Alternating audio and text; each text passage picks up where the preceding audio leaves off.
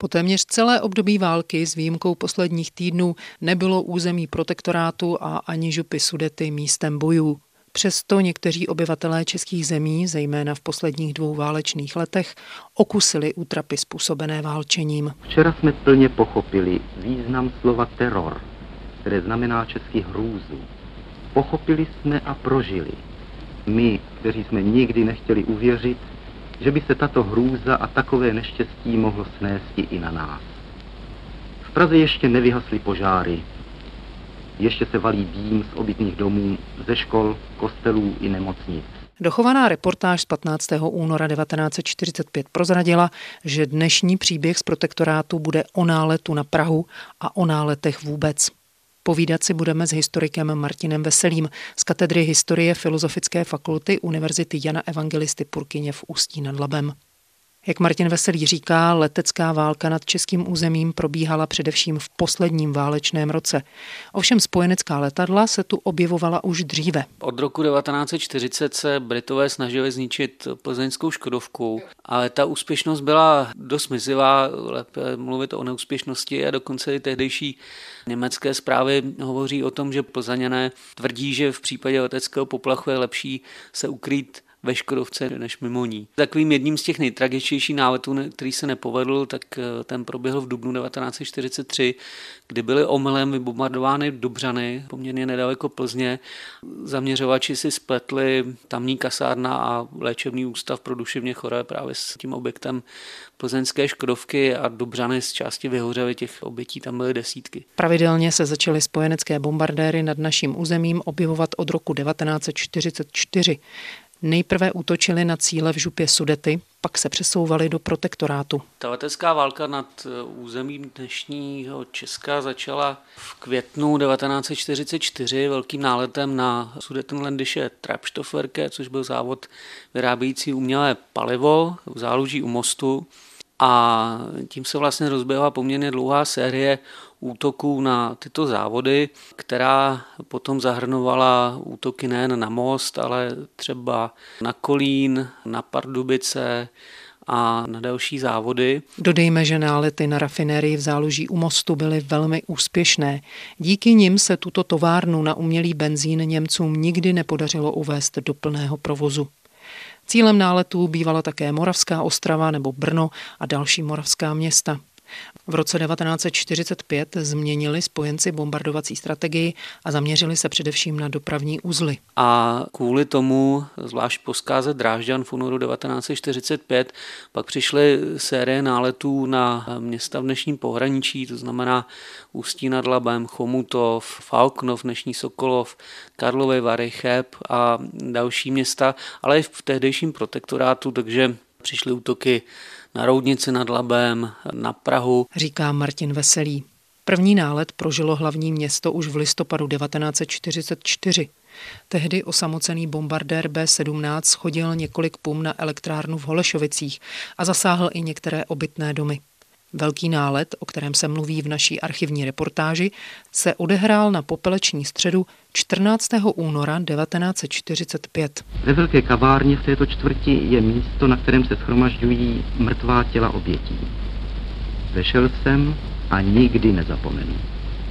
Přikryti v dlouhé řadě leží mrtví. Jen tušíte, jak hrozná byla jejich smrt. Vešel člověk skrvácený, obvazem na ruce a na otázku, co si přeje, říká, mám tu ženu a dítě, sám jsem si je vyhrabal. Těžko se líčí. Nálet svazu 8. letecké armády ničil zástavbu na Smíchově, ve Vršovicích, Nuslích, na Žižkově, na Novém městě v okolí Karlova náměstí a na Vinohradech, především na Vinohradské třídě. Zničeno bylo více než 2,5 tisíce domů, zahynulo sedm stovek lidí. Mezi 13. a 15. únorem útočily spojenecké vzdušné síly na Drážďany. A má se proto za to, že nálet na Prahu ze 14. února byl navigační chybou. Poměrně nedlouho po válce se právě hovořilo o tom, že Američané si spletli Drážďany se situací nad Prahou, to znamená velké město, řeka zhruba podobně tekoucí středem a tak dále vlastně se úplně neví, protože Praha sice byla alternativním cílem, na druhou stranu teď spíš eh, ty poslední výzkumy ukazují, že pravděpodobně opravdu šlo o navigační omyl, který ani američané si jako přiznat nechtěli a nechtějí. A trochu by tomu napovídalo i to, že vlastně to je jediný nálet, za který se vlastně americká strana kdy komu omluvila. Mně to přijde trošku jako absurdní, protože Praha byla naprosto relevantním cílem.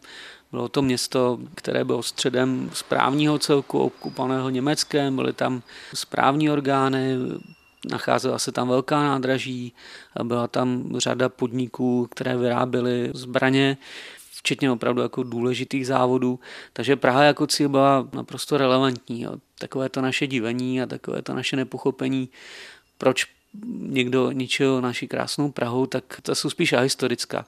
Na druhou stranu to dokážu pochopit, protože ta hrůza z toho náletu a to poškození těch památek v Praze, tak pro nás samozřejmě jako bylo o to těžší, že vlastně jsme to na našem území až tak mnoho nezažili s výjimkou Slezska nebo severní části Moravy. Historik Martin Veselý zmínil poškození památek.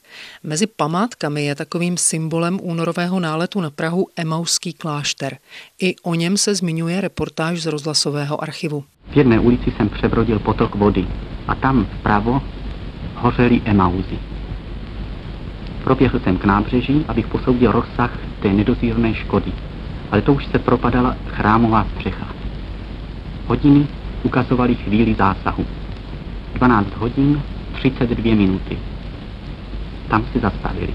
A jak se vlastně obyvatele protektorátu dívali na nálety? K tomu existuje úžasný pramen, to jsou situační zprávy SD neboli bezpečnostní služby SS, které vlastně sledovaly náladu v protektorátu průběžně existují jak denní, tak eh, týdenní, tak vyhodnocovací měsíční zprávy a z nich se dá právě velmi dobře zjistit, jaký ten postoj obyvatel protektorátu k těm náletům byl. On se vyvíjel v průběhu té války od takového toho napjatého očekávání po určitou radost, že vlastně to bombardování přiblíží tu vysněnou svobodu.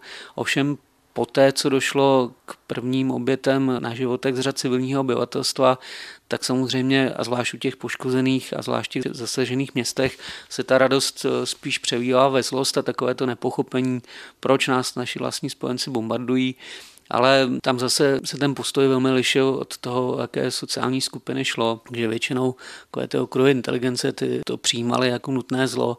Naopak třeba dělníci nebo rolníci, ti se k tomu vyjadřovali většinou velmi kriticky, ty výroky jsou někdy až jako brutální, to znamená, že kdyby ty letce měli u sebe, tak jim něco provedou a tak dál. Na druhou stranu nikdy nedošlo a nenarazil jsem nikdy na to, že by v případě se střelou spojeneckých letců došlo ze strany Čechů k jakémukoliv napadení, naopak velmi často se snažili pomáhat Říká historik Martin Veselý z Filozofické fakulty Univerzity Jana Evangelisty Purkyně v Ústí nad Labem. Na závěr ještě dodejme, že Praha byla bombardována ještě 25. března 1945. To už byl ovšem nálet cílený na továrny ve Vysočanech a Libni a na Kbelské letiště. A to je z dnešního příběhu z protektorátu všechno. I za historika Martina Veselého se loučí a někdy příště naslyšenou se těší Veronika Kindlová.